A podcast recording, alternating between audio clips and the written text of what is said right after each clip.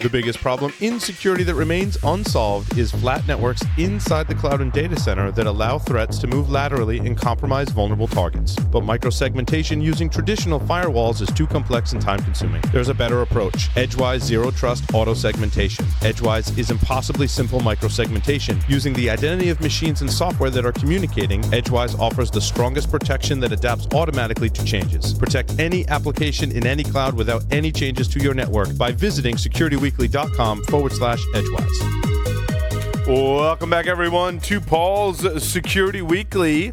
Uh, quick announcement attend RSA 2020, February 24th through the 28th. Uh, there'll be some really great events this year at RSA. In addition to the awesome talks, there is going to be an engagement zone where uh, if you install the app, you can find people that are interested in the same security topics that you are.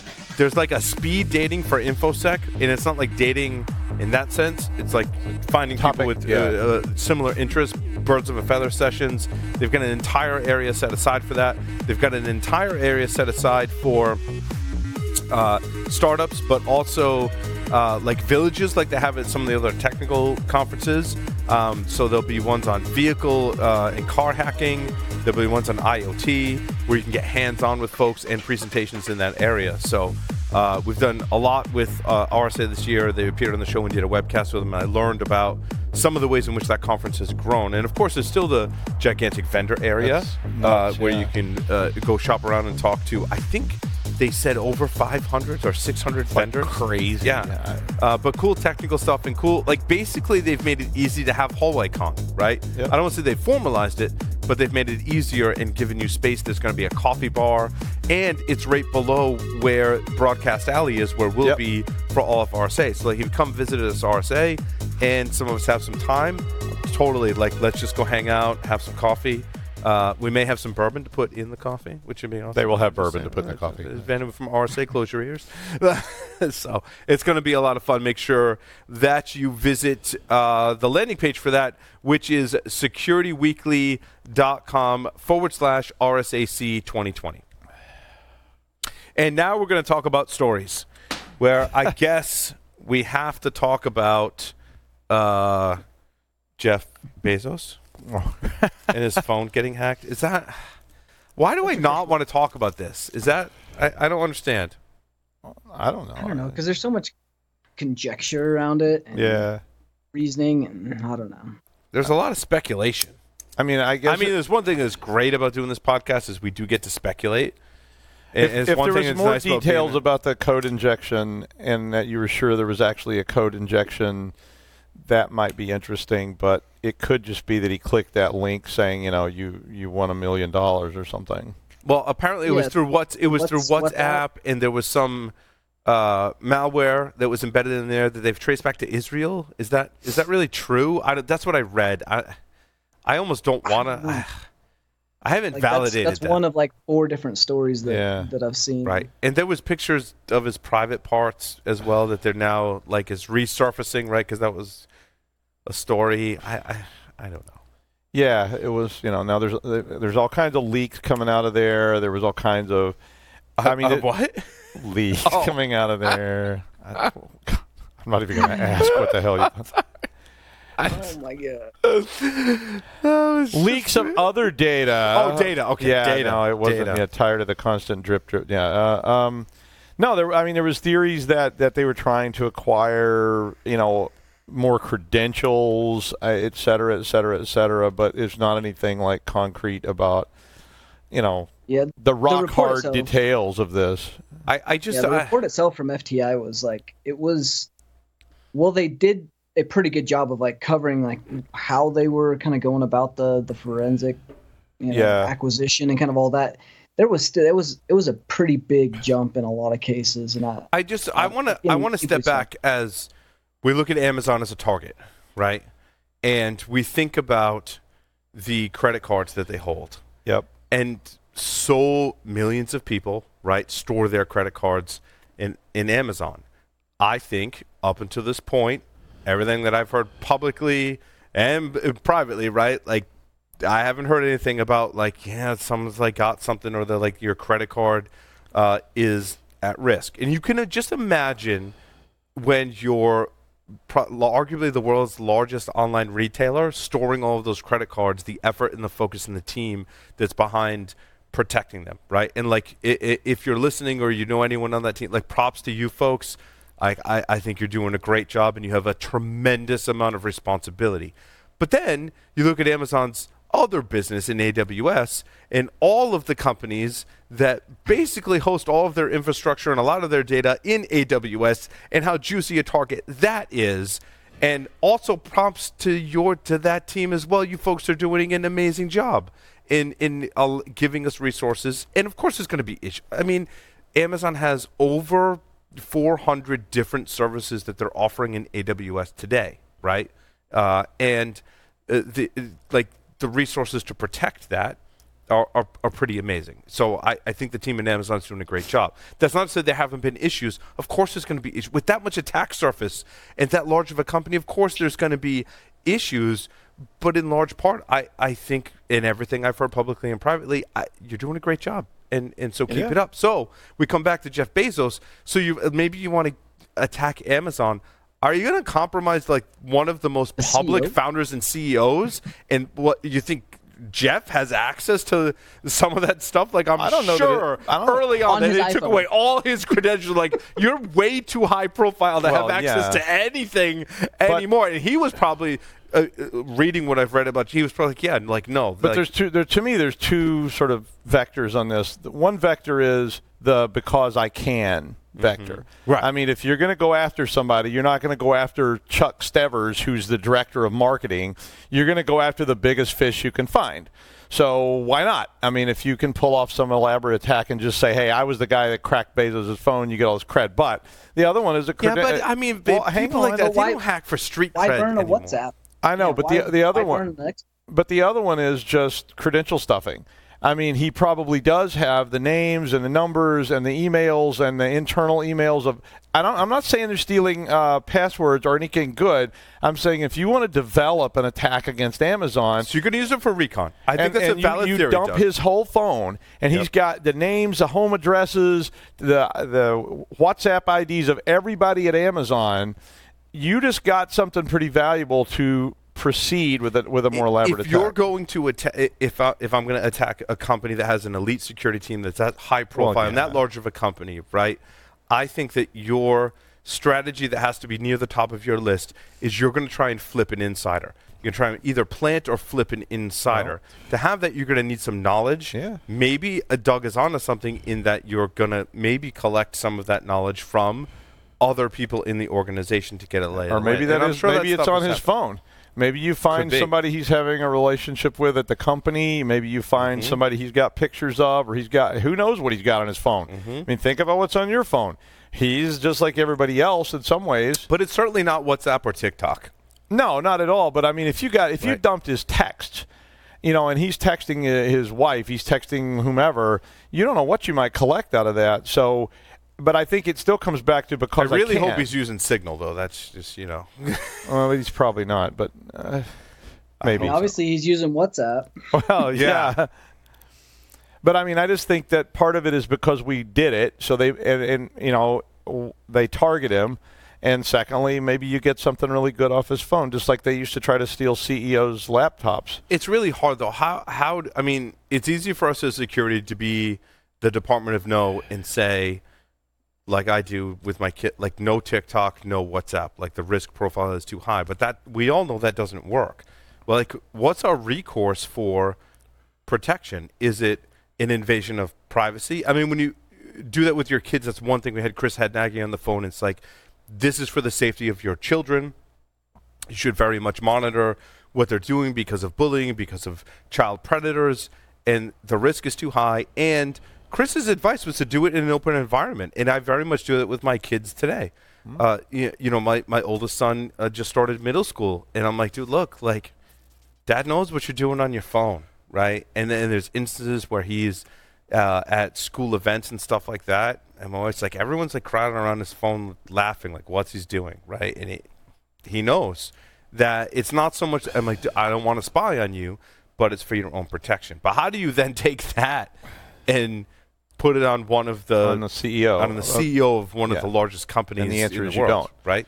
And I have one other theory. My other theory is the James Bond theory that, that it's something Ooh, like that it's something far more sophisticated than what No, we know. Mr. Bond, I want you to die. Exactly. So he's got Saudi princes. He's got Israeli, who knows what. Was that He's- Goldfinger? That was Gold. I haven't watched Bond. It movies in a long Goldfinger. time. Yeah. I want you to die. So you get the laser, and you know, Mhm. You know, yeah, Sean Connery and come here, Moneypenny. Uh, but uh, but I mean, there might be something more elaborate being played at a different level, Mm. and he's being targeted by somebody in some game of billionaires kind of scenario that we don't really know what the objective was or why it happened. It was Is that like some- a new TV show, kind of like Game of Thrones became a billionaires? yeah, exactly. Well, it's a lot. It's like that, I think. So, I mean, because if you're playing this game and, and you've got endless resources, and it could even be something stupid, you know, like, oh yeah, I was at this thing the other day, and he cut me off on, um, he cut my private jet off on the airport, and his yacht was bigger than mine, so I'm going to fix his wagon. And you know, you go out and you spend. a I mean, I mean, how much money could a billionaire spend, and it be like us going out and spending five thousand bucks? Mm. You know, so somebody drops five, twenty million dollars, which isn't even the interest they made that morning, and they go, "Yeah, we want to just, you know, we're going to mess with this guy, and uh, let's just make him look stupid." And it, it's a counting coup uh, kind of problem, like James Bond. So now it's just like, "Oh yeah, we got you," and now you look bad, and that's Mhm. it. That's the end. I I win. So yeah, like Game of Thrones kind of thing. Mm-hmm. I mean, I don't know. Still though, like a WhatsApp, an iOS exploit, just to get the level of information and and have a self-destruct sequence and essentially, you, you almost have to jailbreak the phone remotely. You're talking about an exploit chain that at this point in iOS is like seven layers deep. I mean, that Right. thing's worth millions, Yeah. if not more. So that so, that comes back to my my James Bond billionaire game uh, theory, Mm. which is like I don't care about the money that this is worth because it's irrelevant to me. So I just want to make the guy look bad because he pissed me off the other night at the cocktail party reception for you know billionaires. And I'll drop twenty million dollars, and I don't care about the product that you might have got. And I hired a huge team. I mean, you can see somebody going out and hiring a huge team of people, and saying, you know, we want you to do this, and them going, yeah, okay, and and the guy writes you a check, and and they go, wow, we we could utilize this exploit to do all kinds of elaborate things, and the guy goes, no, I don't want that. I just I just wanted to make this guy look like an idiot in the national Get, press. give me some pictures to publish. yeah, give me some pictures to prove it, and that's all I really care about, and then uh, take the whole thing and flush it. Have a nice day. I mean, that's about the only thing that makes a whole lot of sense. I know. I mean, uh, it really does. Give NSO Group a bunch of money and let them find it. and it's money that's ir- you just have to understand that it's irrelevant money. I mean, it's some it's somebody that that amount of money that that exploit is worth is just of, of no significance to them. That it's inconceivable. I concede that. Although I, the whole baseline around like how much data was coming out of the phone on average over the last six months, and like how they baselined all of that, and then there's a big spike of. Yeah, It was, I think it was even like hundreds of kilobits. It wasn't a bunch of data, like an update, an app update. Like obviously they factored in a lot of those, but like these phones do so many things. Baseband update, uh, an SS7 update or push for carrier data across the SIM card. Like there's all kinds of stuff that like you just you're not gonna know uh, at that level. Okay, so it could be like uh, I saw this girl that was in the background with that, with him at Davos, and I really want her number, and I don't care how much money it costs me. Get me that number. Mm. And the only Wow. place, so now it's like a Tom Cruise movie. It's like Mission Impossible Seven. It's really boring. Don't say that too loud. Someone's gonna make a movie about this. I get a cut. You know, Um, you're reminding me of uh, what was that movie where they they bring people in and they hunt people? Like there's really rich people yeah. and they're like hunting Man. people. Like it's what was the name of that? I don't remember what the name of that was. remember. The- listeners like screaming The game or something like that. something like that. But I mean, and well, then there's the, the other one would be the conspiracy one, which is like that there is you know these large scale government entity kind of things. and It's nation state and. You know, Bezos has like a secret code that Israeli intelligence wants, or, or the Saudi intelligence wants, and so they hire the Israelis to go after Bezos to get the code back. And Tom Cruise is hanging from wires in the secret vault at Amazon, and Oh, uh, God. Catherine Zeta Zone Jones is doing some kind of yoga slither through a bunch of laser beam things to get to the, the one biometric panel that they have to use the cut off hand from that guy that cleans up to, to open the door. I think that was Demolition Man and that was an eye. Okay. Uh, no, and- that that's in Blade Runner, the eye. and in demolition. Oh yeah, that's right. There's an and, Demolition. and yeah, that's right. There's an I Anyway. I want to talk about uh, vulnerabilities in AMD ATI Radeon graphics cards, which apparently the attack vector is VMware, which is kind of interesting. Um, especially, cr- I, I, you know, it, we've been doing this 15 years now, uh, and there's like words It's that always show up. crafted. It's always specially crafted, right? There's like language that shows up in every vulnerability report uh, that that is the same and specially crafted.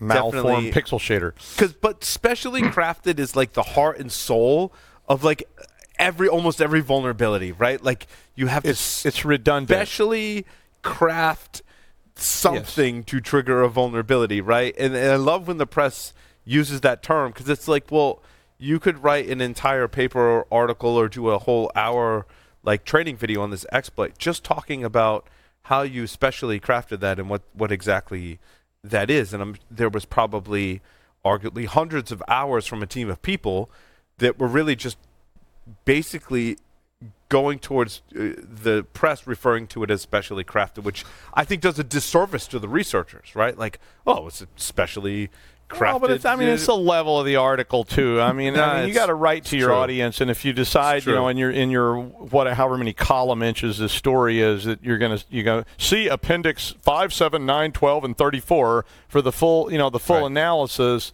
Nobody's going to read that. I mean, people don't want. I mean, I No, I, I agree, mean, I I- agree with you, but uh, I- people uh, uh, people that read it, but it's a, it, it doesn't make for good press. it would be right? great to have a nice link there that you could click to and say, "I want to read about the specially crafted uh, but, um, thing." But they call it a malformed pixel Yeah. shader, uh, which I thought was uh, was kind of interesting. Uh, it's a vulnerability in the DLL uh, for the driver for the graphics card. So it's Now, just, but it, it goes into it being within inside of a, a virtual machine that causes a yes. an out of out of bounds within inside of the virtual machine. So is it is it the combination of the the graphics card and how that's being rendered by the DLL in conjunction with?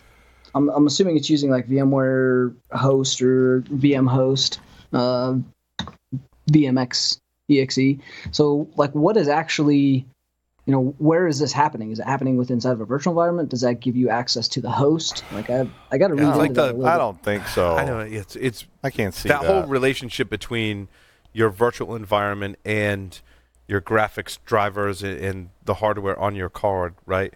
It's it kind of sounds like that the the operating system with the graphics card and the drivers going to a screen that was cool and that's not always the case, but in this case the virtualization of that graphics driver and interaction with VMware was where they found the flaw. And it's why I mentioned in our first segment uh, segment with Doug Song that you know the Talos team has been doing some fantastic research.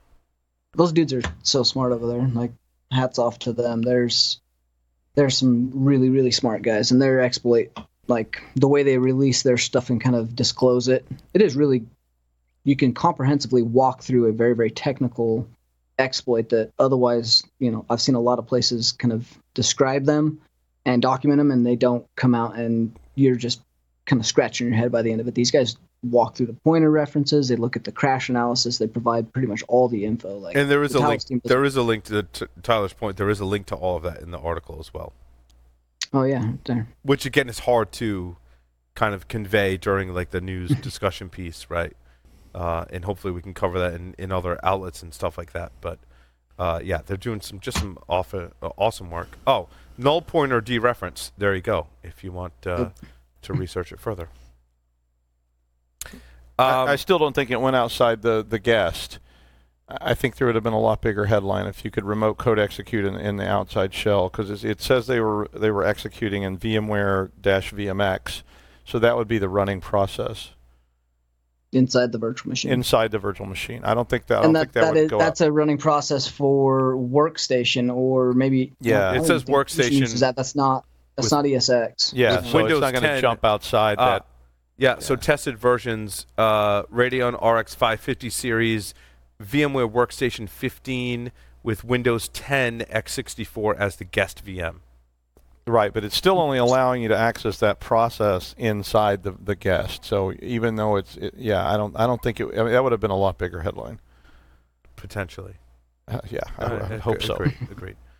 Uh, I, I Now- find it interesting that we're still talking about articles that have the headline "How to Prep for Windows 7 and Server 2008 end of life. As this hasn't been coming for no, but a like let's just look, 100 let's years, look yeah. at the headline for a moment. Like how to prep for it.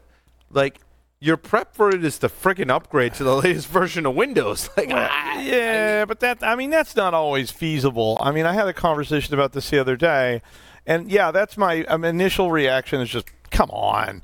But the reality for a lot of people is is they spend a lot of time gearing up, building out, stabilizing, securing, and managing a very large environment that that's homogeneous and all of a sudden, I mean, and I know it's not all of a sudden that they've known it. I mean, it, it's end of life was coming the day it was released. I mean, we knew somewhere out in the future, but it, it's it's it's one thing to say upgrade. It's another thing to say, okay, let's drop you know ten million dollars of our budget and upgrade when we don't really need to. I mean, it's just a really hard sell when you sit down with the board and they're going, but everything's working. And you go, well, yeah, but they're not going to patch it anymore. And they're like, yeah, but it's working right now. And so it always ends up being Windows this 10 is so stable and it has a, a, a much longer life cycle path that completely agree from a return on investment, like I, I I could see the actual rollout piece being, yeah, I mean that's a lot of planning. There's a lot of moving parts, and you have, you know, if you're geographically dis- dispersed, then obviously And- you've got to plan that. And organizations have these long budget lives. I mean, they, they want it. These are assets that they, they have to depreciate over, you know, I mean, a long period of time. It's a huge investment. So for them to just say, okay, well, we, we were planning on this being here for 10 years, and oh, now it's gone. We need to just, you know, okay, start over. Let's retrain But if everybody. yeah, you- the end if user you are a workstation. consumer, yeah. Oh, well, consumer, yeah, no but excuse. in the enterprise, the end user workstation problem is going to be around for a, a long Yeah, time. I feel is. like because it's really hard to upgrade and replace all of the because they're physical machines that people have, and sometimes multiple. Right? Maybe they have a desktop and a laptop.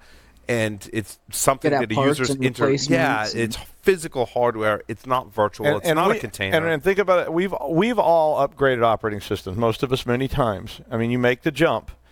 Uh, at some point, you said, "I'm going to give up. I'm going to give up DOS, and I'm going to run Windows 98." And and it, it's really painful uh, when you go to a server that you know how to manage and you've got everything stable, and you go, It is "Okay, let's let's roll out a new one." oftentimes full of pain and regret, like some decisions in all of our lives. and and now you don't know how to do things you knew how to do yesterday, and you got a hundred other things going on, and you don't know the safety and sanctity of what you're rolling out, and and you're going, well, let's wait another. I mean, it's just easy to make that let's wait another six months decision because then we don't have to go through this suffering. You know, when when we really need to, mm-hmm. but we don't want to go through it. So it's like real easy to say, well, as soon as we get this email problem fixed and we upgrade the email servers, how about we talk next year, and we'll look at the budget. But I, I, I, does this problem get better over time? Because really, what over time, what is on users' computers that needs to run on their computer? As we extrapolate much of what they do, ah. developers are going to use Docker and containers to, to mm. build out and test environments that aren't as dependent on the operating system. I'm not uh-huh. saying mutually exclusive, but they aren't as dependent on the operating system. The applications we use are largely hosted in the cloud or through SaaS providers. So does this problem get better and go away? So- and dare I say, do does something like a Chromebook become more of an option? However, as you know, Tyler and I have kind of theorized, when when that starts becoming more and more of uh, an embracement and adoption, at what point do we start going after the Chrome OS? Because largely, and listeners, please write in if you have anything on this. I don't really see people attacking this operating system and this platform, maybe largely because it hasn't seen wide scale adoption in the enterprise, right? Uh, but Just certainly, Mac. there's a lot of Chromebooks out there. I don't have the the math in front of me, but I'm sure you could. I mean, Chromebooks are selling, you know, on sale for a hundred bucks. There's people buying those and using those as Yeah. their everyday computing. Why not? well, even even OS X platform, you're looking at a, a relatively small market share. Mm. In fact, a very very small market share in in the corporate enterprise. And so that that target, just like the Chromebooks, has not necessarily come around. But we also thought that VDI Right. uh, or like zero clients would be like the huge wave of the future where everything is you know went to the hypervisor and you think that's just? A, but Tyler, do you think that's just a technology hurdle? That it's. It, I think it's, a licensing hurdle. I think honestly, VMware priced themselves out. Like if they would have mm-hmm. continued down the path, I seen a huge push for everything went ESXi, everything went, you know, Horizon Orchestrator. It was all VDI. You could have golden images. Those are deployed. There's lots of enterprises that still do that but I believe the cost of licensing and the cost to have that infrastructure and maintain it with the kind of knowledge and people to do that continuously yeah. got so high. I, it's a double whammy. Up. I got to license Windows and I also have to license VMware software. Yes. Yeah. Yep. And that's expensive. Yep, and I think Windows is Windows is with the with the new kind of rolling idea of how they're going to start rolling their their updates and and continue uh, those those long-term service agreements with their product. I think that's kind of a step in the in the right direction. We've seen, you know, XP to Windows 7 was a huge adoption, big pain in the ass. Everything sucked, right? And then we've seen 7 it was a great operating system for a really long time. 10 was better and and sub- substantially better with uh, the no st- stability issues that we've seen with those iterations in between. Um, that adoption has now made it much easier, I think, for a lot of these corporations to start saying, yeah, these role these role and life cycles for particular assets uh, is not as big a headache, and so we can continue to do this and do this much quicker with our hardware. But I also think that the the Windows 7 and Server 2008 is also large. I, I think we're kind of glossing over the fact that there's a lot of legacy software out there, right? And I think it takes two forms if we're to think about it really practically, right? Like one is the browser, uh, and I mean, IE is still a thing, right? And you may still have internal applications that require older versions of uh, of that browser. Yeah. And look, I mean, having uh, done a lot of development lately, I just like snapping your fingers and going, "Hey, we're going to have a new version of the app, and it's going to be in the cloud." That's not a reality. Like the the resources and planning it takes especially when we talk about enterprise applications. We did a segment um, yesterday on enterprise security about SAP. Like you can't just snap your fingers. There's way too many moving right. pieces. I think it's easy for us pundits to say, and you read a, read a lot of articles out there and be like, "Oh, well, people should just upgrade to Windows 7." There's a lot of things that hold people back. One, legacy applications that require older browsers. One, leg- the other two is legacy applications that run on the operating system that are still a thing today, yep. right? And especially specialized applications that are connected to specialized equipment. I mean, well, yeah, Doug, you and I have worked for universities, right? ICS stuff, stuff in hospitals. research departments and hospitals, right? Well, you said SAP, Oracle, and all these kind of giant enterprise products that that have both end user components that are running on desktops. They have back mm-hmm. office components running on servers and you say, I'm just going to scrap all my server 2012 or whatever, and I'm going to get rid of them. And that may not be as simple as it says because when you call your engineers who are managing your Oracle massive, mm-hmm. you know, that runs your company, and you call them and go, Can we just switch all this stuff? They're going to say, No, we've got to no, study no. it. You can, but it's. Well, it's going to cost a lot of money. Well, no, yeah, we're going to have to test it all. I, maybe there's a place out there where we get to this kind of uh, OS convergence that's driven by things like Docker, where we just spin up stuff on the fly.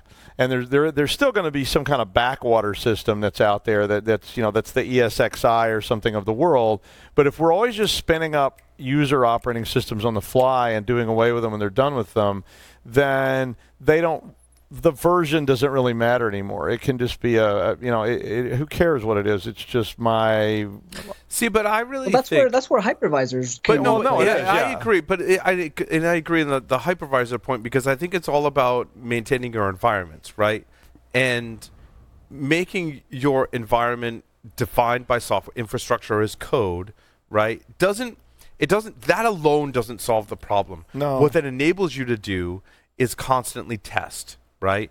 So mm, that right. when there's a new version of a library, of a software application, of an operating system, it, it doesn't just make it magic like, oh, we can just move to that and it's and it's all great. It's still the same scenario where I've got an operating system on physical hardware, an application running on it, and I'm going to upgrade the libraries, the software, the operating system that supports my application.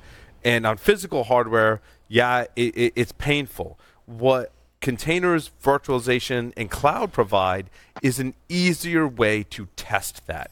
Is an easier way for me to say, you know, we go back to the Equifax breach and, and a lot of the application servers that have issues.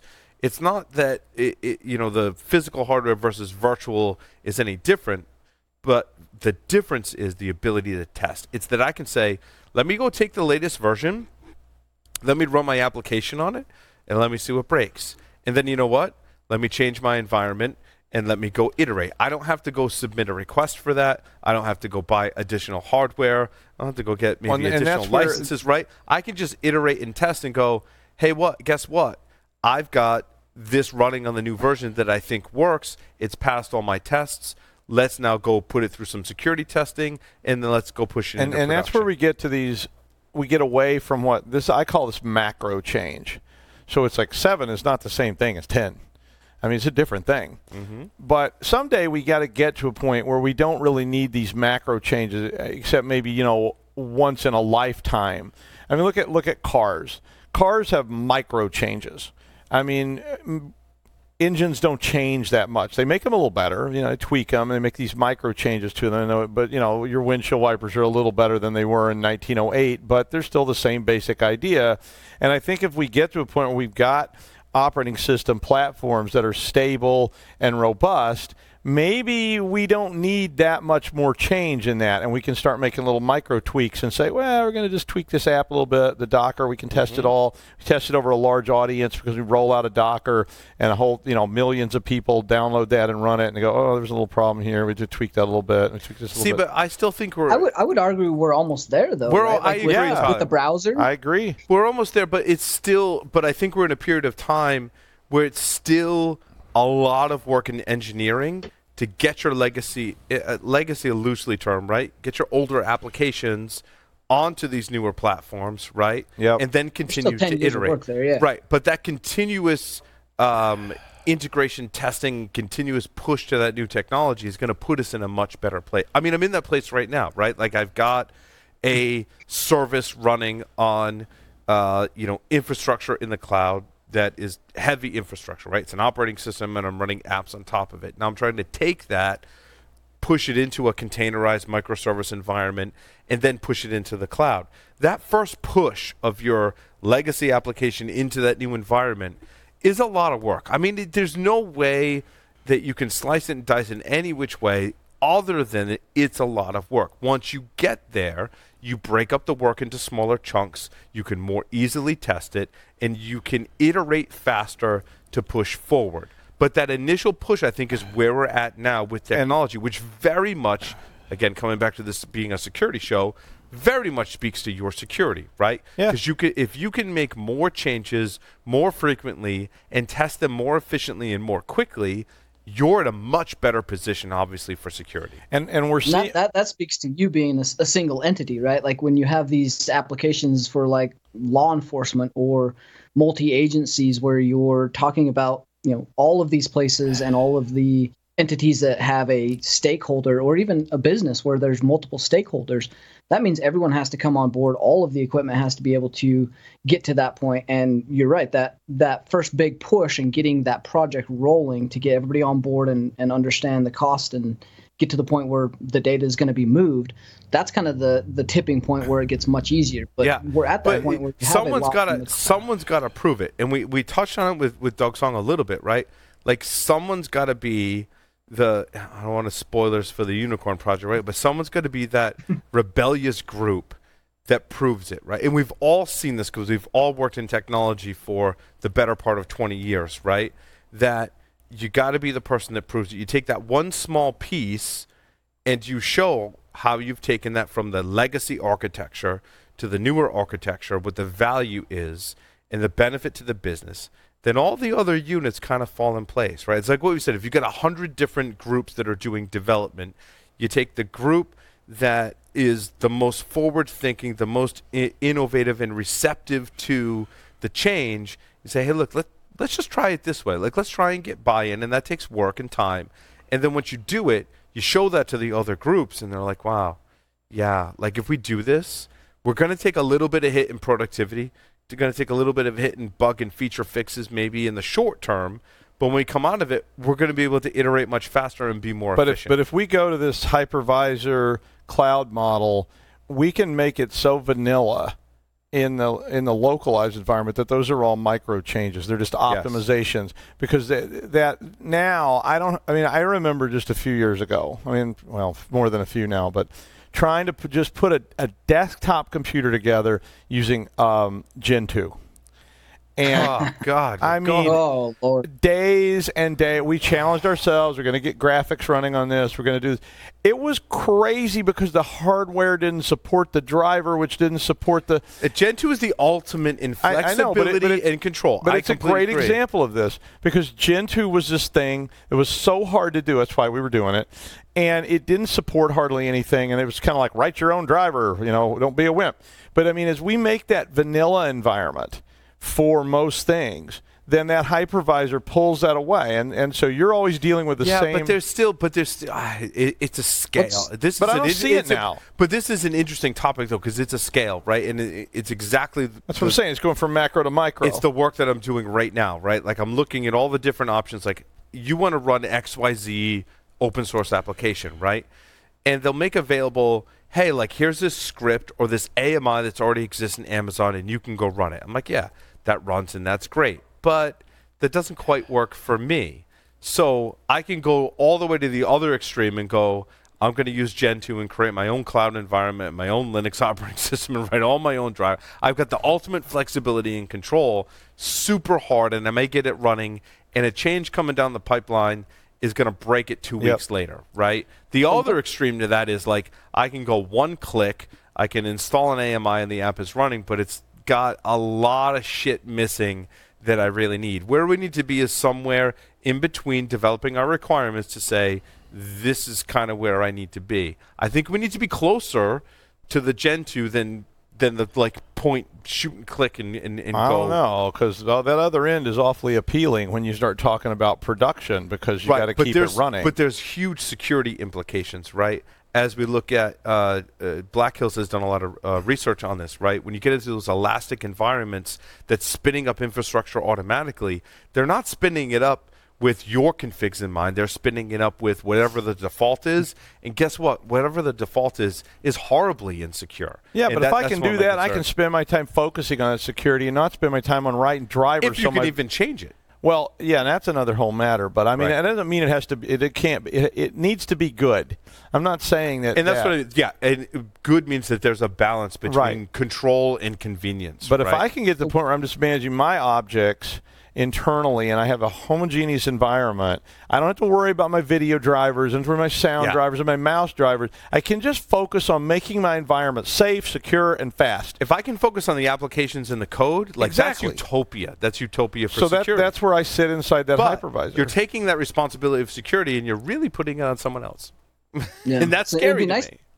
It would be nice to see like, just like we were talking about, like what's the next iteration of of pass the the passwordless world, right? Like, from a hypervisor standpoint, what's the next iteration of the the hypervisor or bringing this down? Like Docker and, and Kubernetes were kind of going down that path, but what happens when we start to look at like individual threads or processes or libraries? If we can micro contain those libraries and offer them up and have some oh, some Yeah. form of integration, like those those protocols where we're starting to standardize on like you know WebSockets and and some of the HTML stuff. If we took that down even a further layer and and standardize on some of the functionality within the libraries and and microtize those, like there's got to be some forward thinking people out there that could come up with the next iteration of what hypervisor is and, and be able Well, to eh, offer that in a stack. Right? And the problem is there's way too many options today.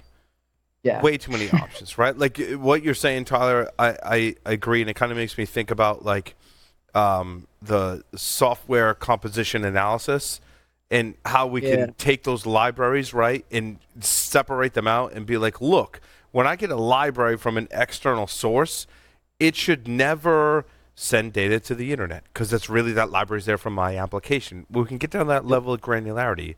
That's great but that's just in one platform and one set of technologies, right? You can do that in Python. Great.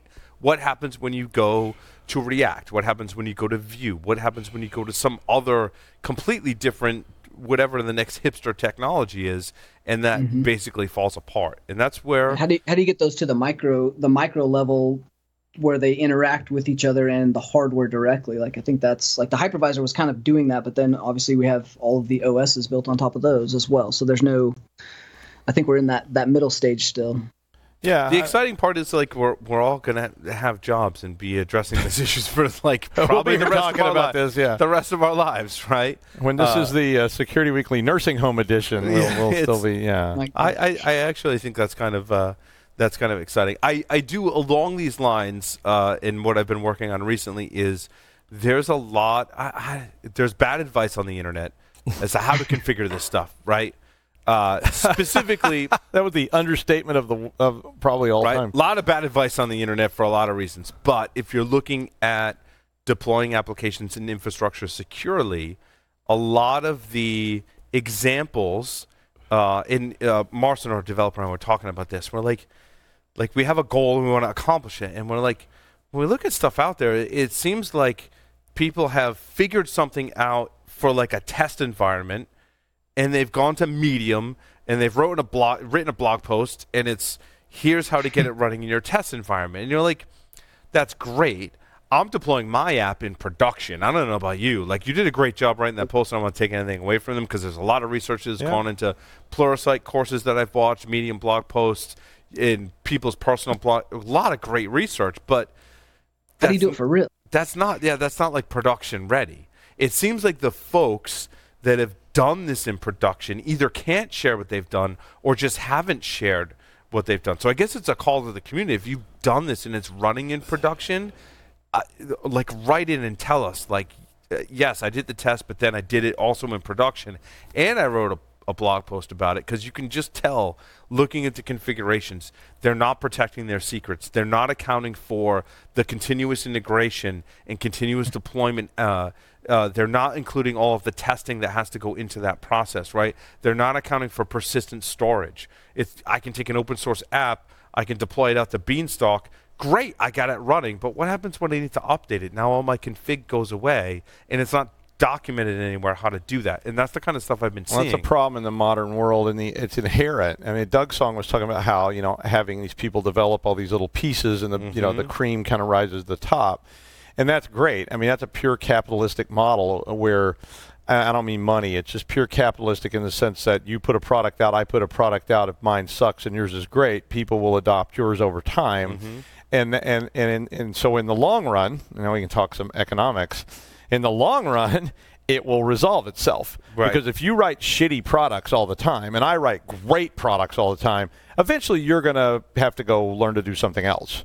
But Well- not today. what I see is in the open source specific to you know containerizing applications and, and pushing into the cloud is that everyone's got mediocre I- I- examples and information out there. And what I've done, you know, like this week, for example, is I've kind of plucked what I like about, like I've read and tried to learn as much as I can, and then based on that and my experience, what I like from your uh, thing that it doesn't quite do everything right, but it does that one thing right, so I like that. Then I'm going to someone else's GitHub repository, and I'm like, yeah, I, I, I like that's you shouldn't have done that, but I like this, so I'm going to take that. How do how do I tie those together? and I tie, and I'm tying it all together. Well, so it's a distributed evol- evolutionary environment, Right. and you're which is great, and I'm glad people are sharing. you're taking pieces. is sharing all all of their work, and I'm taking you and, know pieces and in the from lo- that. in the long run, somebody will take the best pieces and put them all together, Right. and then that but becomes what's a product. interesting is I'm going to take what what I've learned, right? I'm going to share it with our audience, and, and then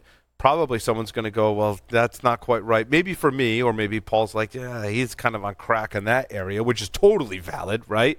But awesome with this piece, right? That he took from someone else and modified and shared it back out.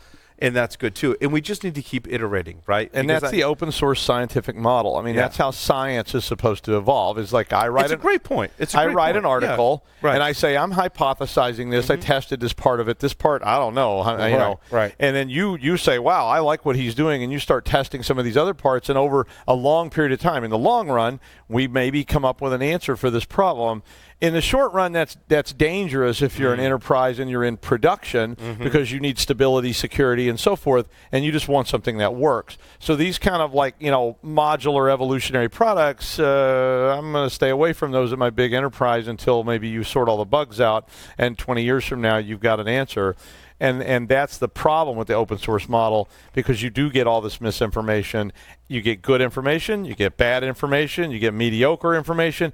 And if you don't have the capability in house to put all that together and get it running by tomorrow when the CEO comes to work and wants his email, you got a big problem. So that's that's I, offensive tools in in a nutshell right there. Like yeah. you're basically yes. yep. You know, not not many people are doing it for real, and all the yep. the tutorials are like, you know, here's how you do it on your internal network, or here's how you use Metasploit or whatever. But you know, to do it for real, you've got 15 different layers that you have to come up with and you yep. kind of have to know how to piece those together it, and make it, them make them all work one thing i've come down to is that some of the configuration infrastructure, like you really got to own yourself. So one of the things that I realized recently, right, especially with let's take Docker as an example, a lot of people just pull images from Docker Hub and run and just start running them and get a tutorial up and running. And and that's great. I think we we need that. We need to see how that works, right?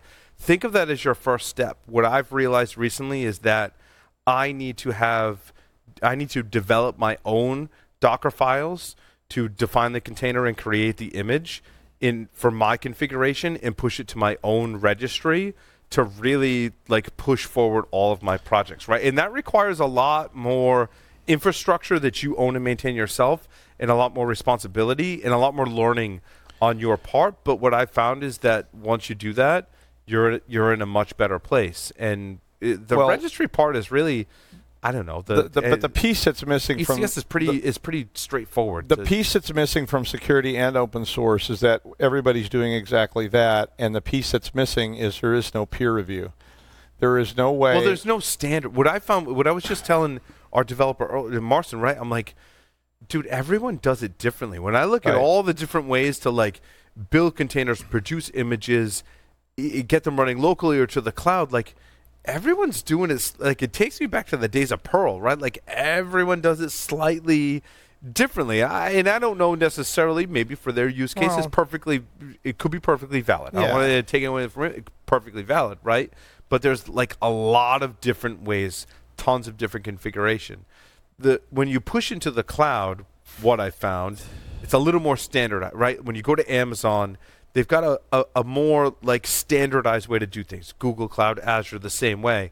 It's kind of a more standardized way to do things, which I think is good. However, you could kind of pigeonhole yourselves well, into a you're, specific you're, provider. The issue you're talking about is that we're in the early days. I mean, I know for us, time goes by, but we're in the early. I mean, if you look at medicine, it's, it's just all. I always draw these analogies you go back in medicine to the say 16th century or something it's exactly what you just described. Yeah. There's this guy doing this. This guy says oh if i inject you with this uh, oil of hortweasel most people die but every now and then somebody lives and it's just crazy. And yeah. and and another person is going oh that's the stupidest thing i've ever heard. And there was no peer review. There's no science there was no science we're seeing it evolve in that direction. And someday that's what it will be like, where there will be an established set of guidelines and there will be established set of principles. And there will always be people out on the frontier trying new things. On the fringes, sure. But there will be people that say, this is how you do that. When you want this, you download this and you, you spin it up, and this is how it works. And you do these five things, and it'll be nice, and it'll be peer reviewed, and it'll be nice and solid. We're just in the really early days of all this. I mean, we've had the good fortune to be right here at the beginning. I mean, in the beginning started in the 70s and is still going. The beginning hasn't even come close to ending yet. We don't know the answers to a lot of these things. You're starting to see that kind of stuff. You're starting to see journals and people doing mm-hmm. basic research and people doing applied research, testing these things and saying, man, you should never ever do that. But we're not there yet. I mean, we're mm-hmm. still in the days when people can run off in the woods and shoot somebody up with, you know, pine tar to see what happens and they probably I mean, die. AI, is going to fix all this at some point, right? well, like yeah, I, for, yeah, I keep forgetting that AI is going to step in and yeah. take care of it all, and then none of us will be needed, and we'll just all be sweeping up after the AI leaves. But, uh, but I welcome those days, so you know, just remember mm. me. Uh, so uh, speaking of big providers, Microsoft and their big security shocker, which wasn't actually as big as everyone made it seem. I guess, in my humble opinion, just the headline. Yeah, what, what happened? I, I, mean, this was all over the popular news channels, but it was just a, it was an Elastic uh, database. It had a bunch of it had some old records in it for like support cases that Microsoft had for certain clients, but apparently a lot of the files were redacted Microsoft had this shut down within a very short amount of time. Um, it wasn't like leaked or breached or anything. It was like someone reported it. and it was a misconfiguration in uh, in an access rule, which you know this is a clear indication that hey, this cloud stuff is hard. Even the people that do it Yep. well, and Microsoft is doing a good job. Like this is probably one of the first times you'll you'll see something like this for their cloud stuff. They're doing a good job, but hey, they still make a mistake. So where are the kind of the safety nets and, and the security pieces? And in this case, they got it fixed really quick, and they're very very transparent about it. And the security team's doing good stuff. You know, looking at it.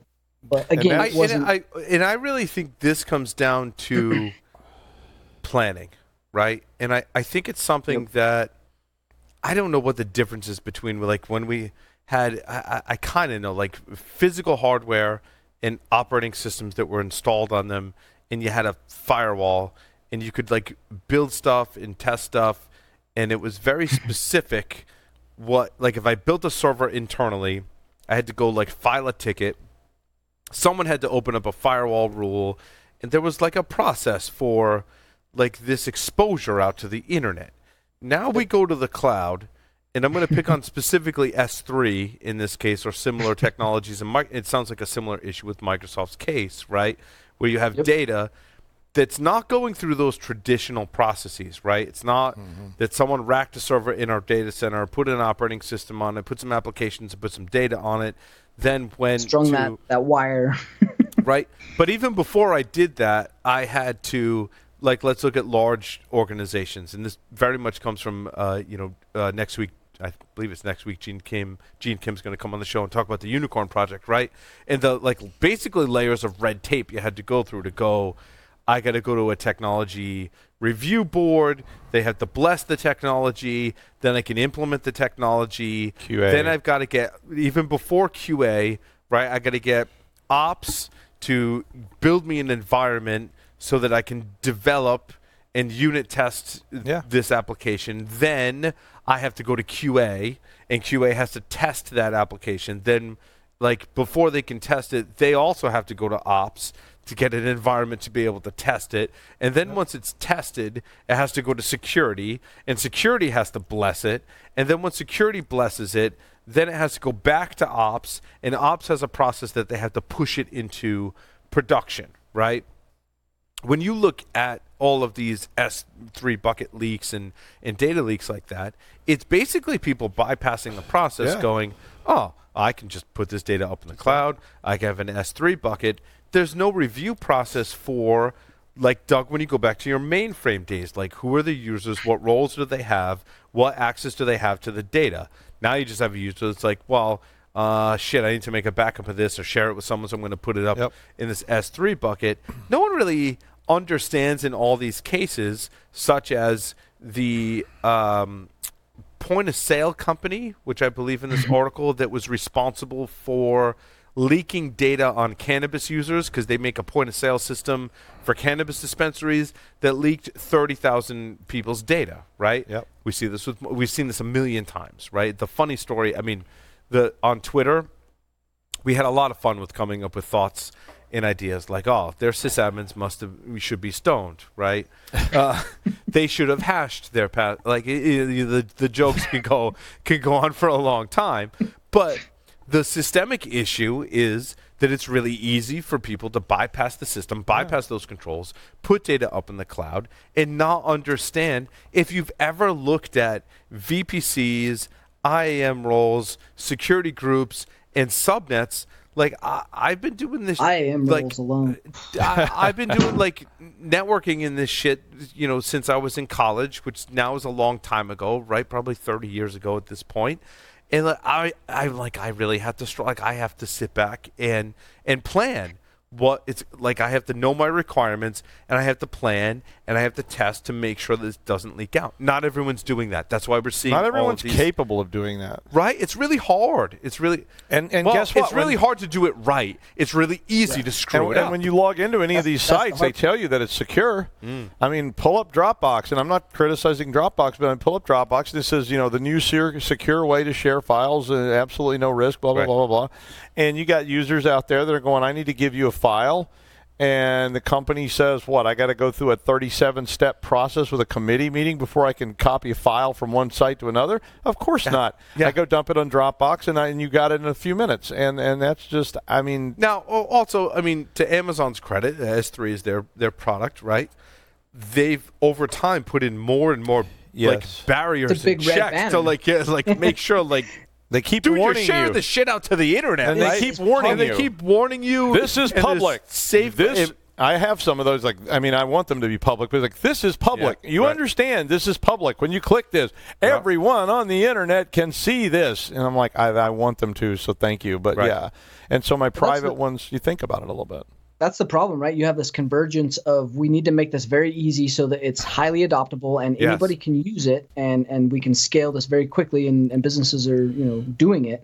But you're talking about a very complex and very technical product underneath of this. And there's not that many people that are that are fully capable to Yep. assess this or even set this up and understand the the full scope of it. Like Now, those to- of us that work in it don't even understand all of it. But the really scary thing and really cool thing is you can do all this in code, right?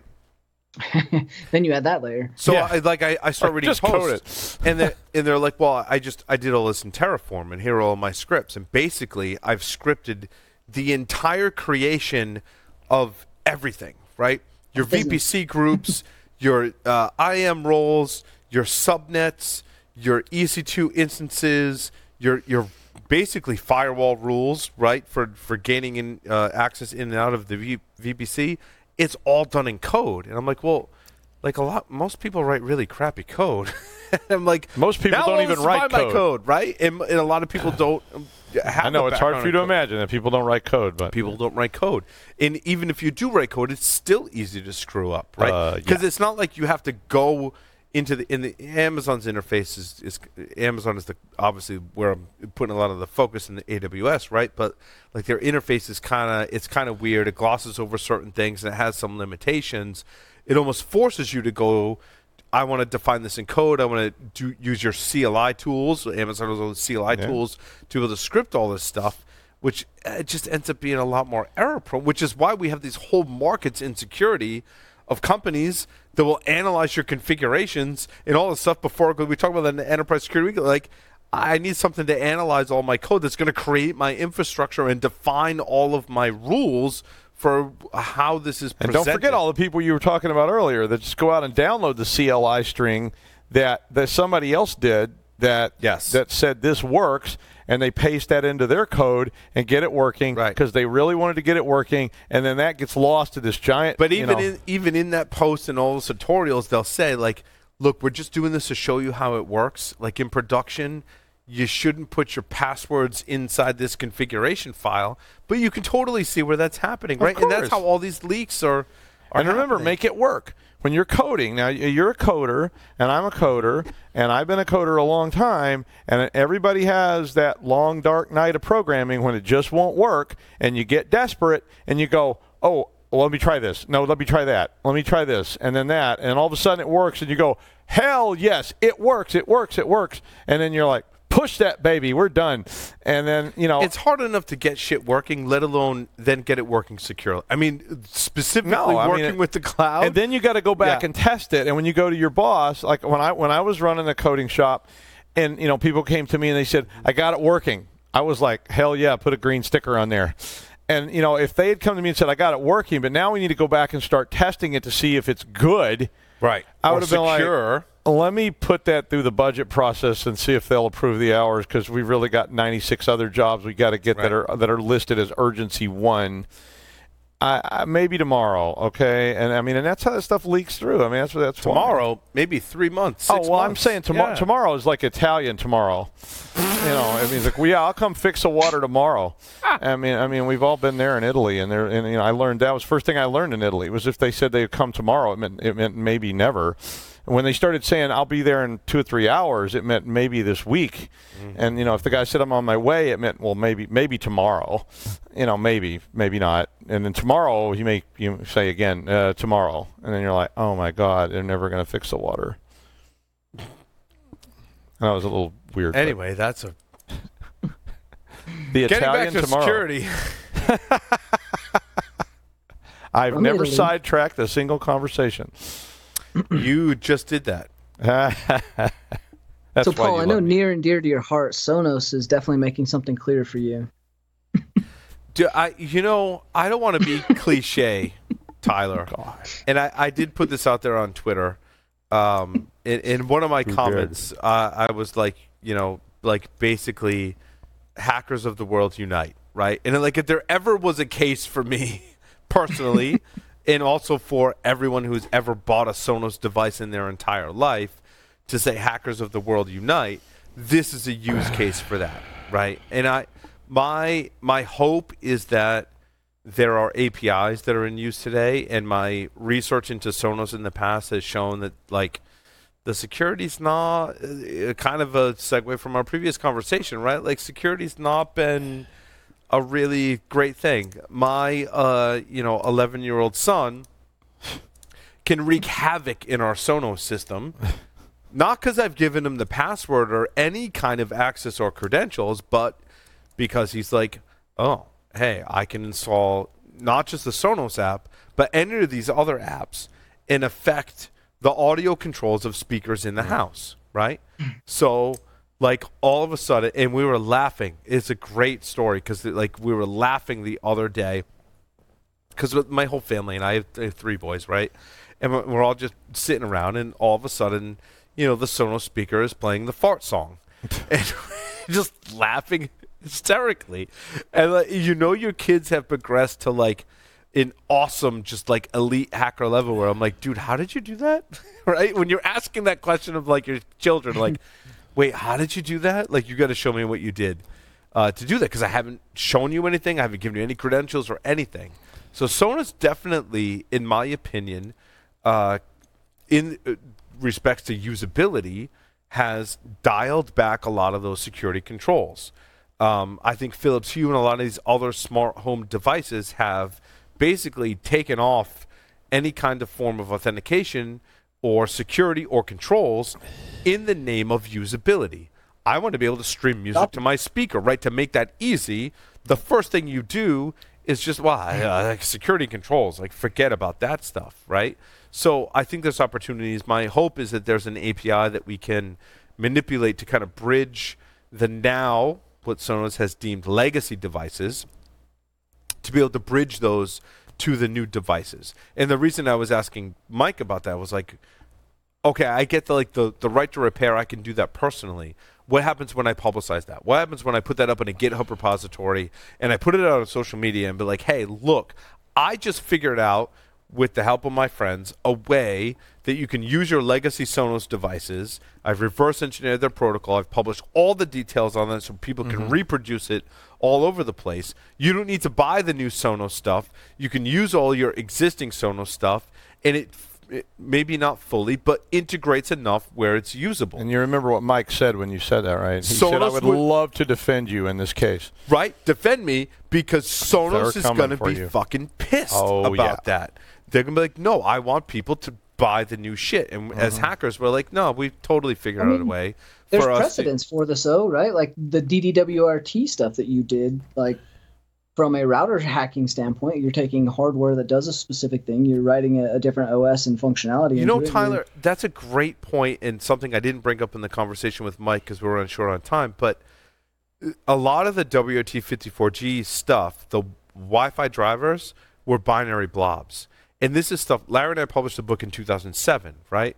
Like, why wouldn't you just open source those drivers so that if people have 15 year old routers, they could use them today with modern Linux kernels, with modern operating systems, because you've open sourced it. So we can take a binary driver. Now you've made the source available.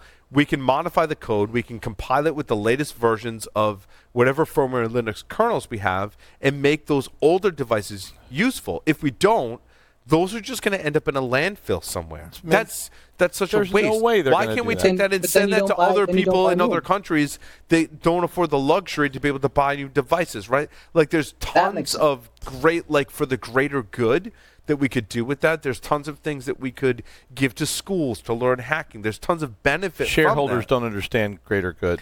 But that you know, and we have interviews coming up with uh, folks talking about the ethical debate of technology, right, and how corporations make decisions based on profit and the bottom line versus Price per share. what's ethical, what's Or moral, earnings right? We go back to the Ford Pinto and the Iacocca, right? I, I don't know that he necessarily wanted to kill people, right? But they made decisions Business decision. that were for the bottom line. You're not worth as much as a Pinto. Sonos is making decisions that affect the bottom line.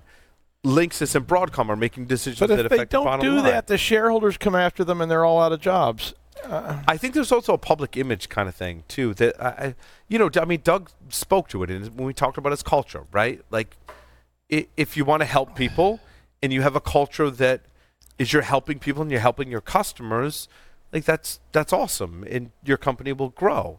If Sonos came out and said, "Yeah, you know what? Look, we're gonna end the life of these devices, but guess what? Here's a GitHub repository. Have at it."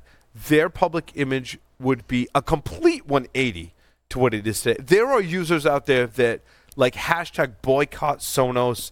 Yeah. They're not buying. They're, they're they don't want to buy the new stuff because of the des- decisions You that have to were made. vote with your feet. Yeah. Had they That- promoted the hacker ethic and the hacker spirit and said, you know what, we're going to open source these components. So if you want to go write the code to link all these devices, you can.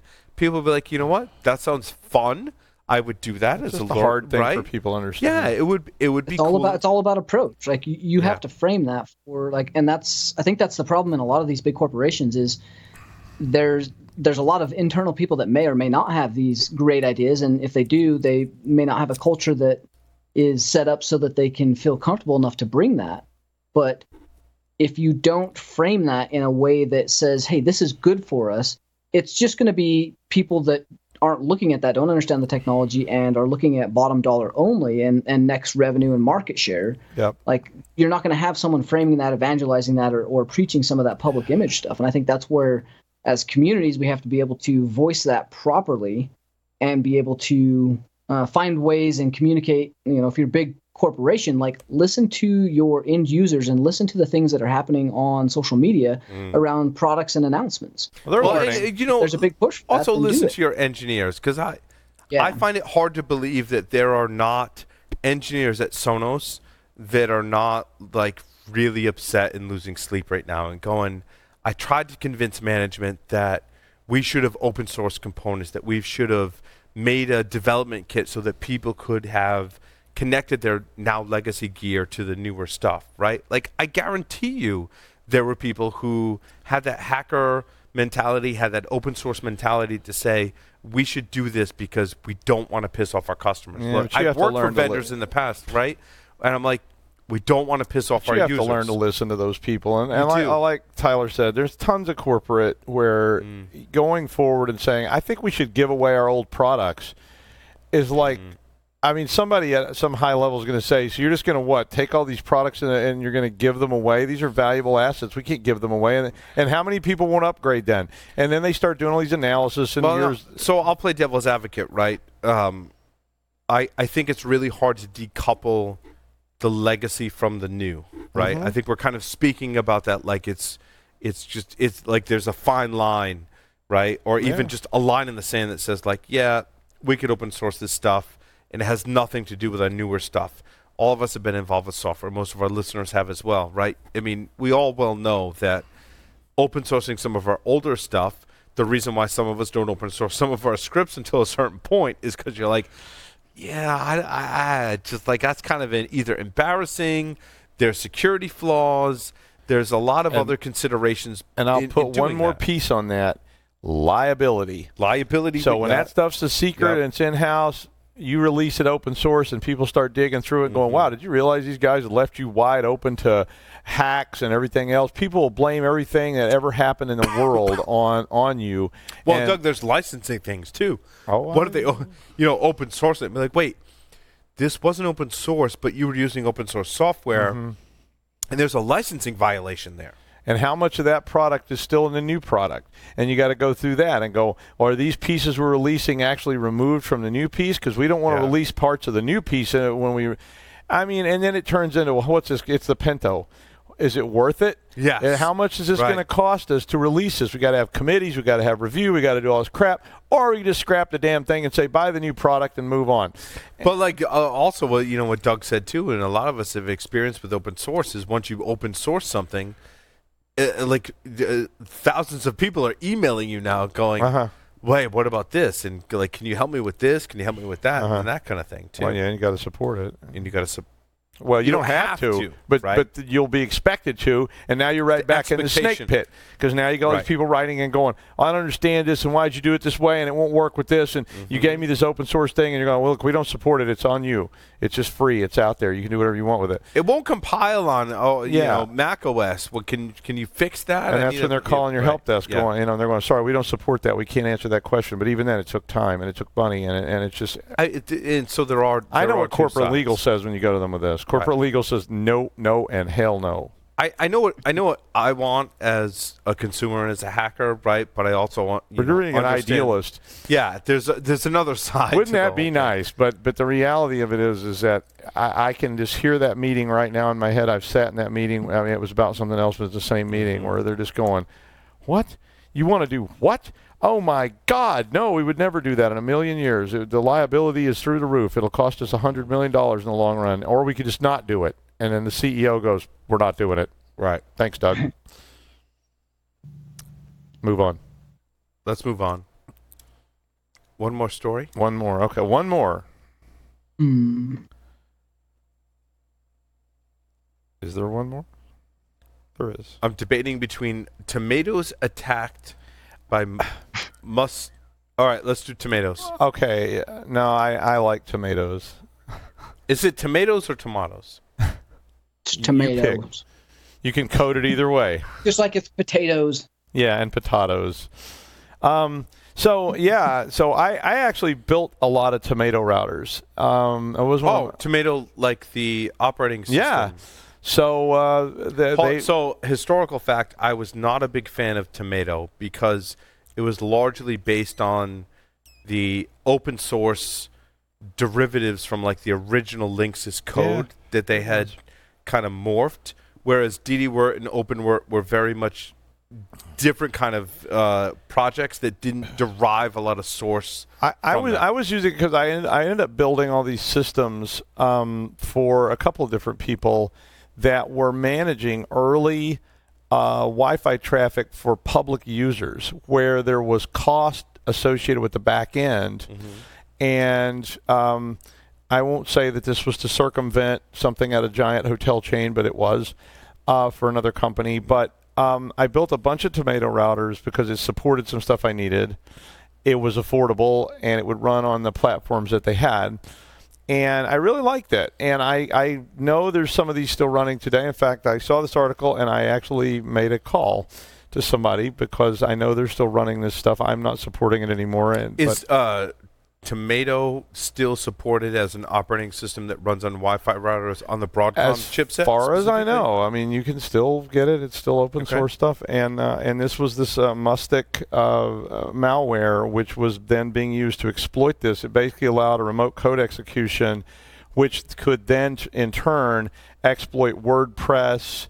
Um, there was a couple of other things on the back end that it was allowing exploits of, so that you could extract credentials and So do this other. was an attack for Tomato. This is an actual attack on the tomato router, which then allowed you to code inject some other stuff internally, uh, most notably probably WordPress. Um, there was a couple of other products, uh, I don't remember exactly what they were, uh, that were being exploited through this, but basically it allowed them to inject botnets into your, your network. And which was, I mean, you know, this is just another example of stuff that, that's out there that's scary because it's like bad code but when it was released, nobody was thinking about it. They were just thinking about getting it working. And you know, over time, an infinite number of hackers have had an infinite amount of time to focus on these systems and find all the possible flaws in them. So, it's uh, if you've got tomato routers, and a lot of people do, uh, you need to you need to take action to protect protect yourself from this. It, it's a worm. Uh, so basically, this is a default credential. Yeah. admin, admin, root admin. Well, yeah, that's that's one of the attacks was that it, it extracts those tomato router credentials. Yeah, if you're not using default credentials. usually. I mean, it's There's- just a known default credential for. But Tomato. because it, because people thought, well, nobody can get into this admin from the outside, they didn't change the default credentials. And for instance, like the ones I was using, they were reset every single time because they were constantly being moved around. It wasn't an mm-hmm. enterprise in that sense. It was like pack them up, put them in the Pelican boxes. Part of the protocol we wrote was to reset them to the defaults because the next group that had to set them up needed the same set of instructions. And because they weren't going to be there forever, you know, yeah, they had they had default credentials on them, and that was bad security design. But security just wasn't an issue when I built those things. Mm-hmm. I mean, people didn't do that kind of stuff, and and it was internal. So, it's something you need to read up on if you got tomato routers out there running. So, it was a sad. I mean, in the same light, that SS that SSH key story, Fortinet revealed that there's an, a hard coded SSH key in some of their devices. And I'm like, that's just again, it's just the same problems of these default credentials and things being embedded, and we didn't think about it. We just got it working. Nobody worried about it, and then today it comes back to haunt you, and you got a firmware problem. yeah, de- deploying physical devices is hard, right? Oh, or, or even firmware that runs on physical It's devices, brutally right? hard. like the authentication piece is an issue. So like some of the things I'm working on is like in your build process, the the password and credentials like it doesn't really matter because if you control both ends of it, right? Like if you control the app and the database, right? And you're deploying that as one system, in every build process, I can just change the password, right? So like when someone like Tyler comes along and says, "Oh, like I can get your password," right? I I just push into release. Now you got a new set of credentials. Sure, you could exploit that same that same hole, right? But um, once I fix that hole, I'm still rotating my credentials. So I think that ephemeral kind of infrastructure is kind of interesting, and the security issues that stem from things like Tomato firmware um, other types of firmware that have a default password that just gets out there is is really bad. It's something that I And think we can easily overcome. I mean, the great thing about OpenWRT and the reason why we embraced that was because early on they realized that the first time you deploy firmware, the first thing the user needs to do is pick a password. Even if they pick a poor password, still better than having that default. known default password. That's But you're talking now. You've got millions and millions of IoT devices rolling out Mhm. constantly, and and I mean some of these companies, you'll see them roll out thousands of things with these you know different, and they may even all have different firmware. I mean, they may have different versions of firmware on all your thermostats. Yeah, and that's great. But e- even if you use a uh, a key based system, if the private key is still the Yeah. same on all of them, and you can get a hold of the private Same key, problem. it's the same problem. It's scary stuff. It sure is. That's where like a hardware YubiKey or something might be uh, Yeah. interesting to, to integrate into. Yeah, that's Into a, that that's a good idea. I mean, e- I don't know. We talked about this like years in the past when you make available a firmware or some type of application. Letting the user choose the password is is the way to go. Yeah, On uh, and even you like got to make them do it. I mean, got to make them do I it, mean, and that, but that causes support yeah. issues. What if they enter that password the first time and they go, "Oh shit! Like was my But caps lock key on when I entered that password, Yeah. or like what was the what was the password?" And you know, then they forget it, and the, yeah, there's there's ish. The reason why it was done largely uh, with the WRT54G platform, I think, was to reduce those support calls. Right. I'm You go buy a router, like uh, everyone knows what the password is, and I can get into it the first And- time. The and- problem is no one changed it, right? and if you- so forcing the user to change it. Check in- your support on devices now. Call them and watch the first thing they say.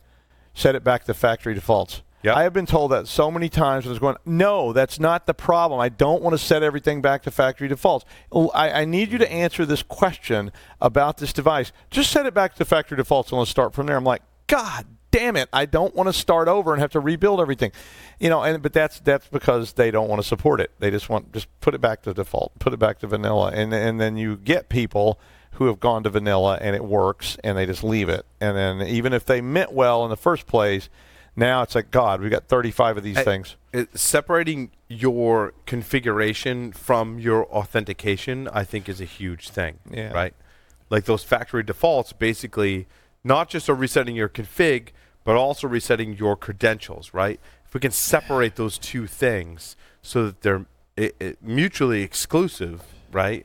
But that's hard because again, people and, forget and as what the long as there's password is, right? authentication, there's going to be compromised authentication. So uh, we have to find something new and different. You know, like I, I would say AI will solve that problem for us. I don't think we're going to solve this problem on the show. Uh, so I'm going to round out the show.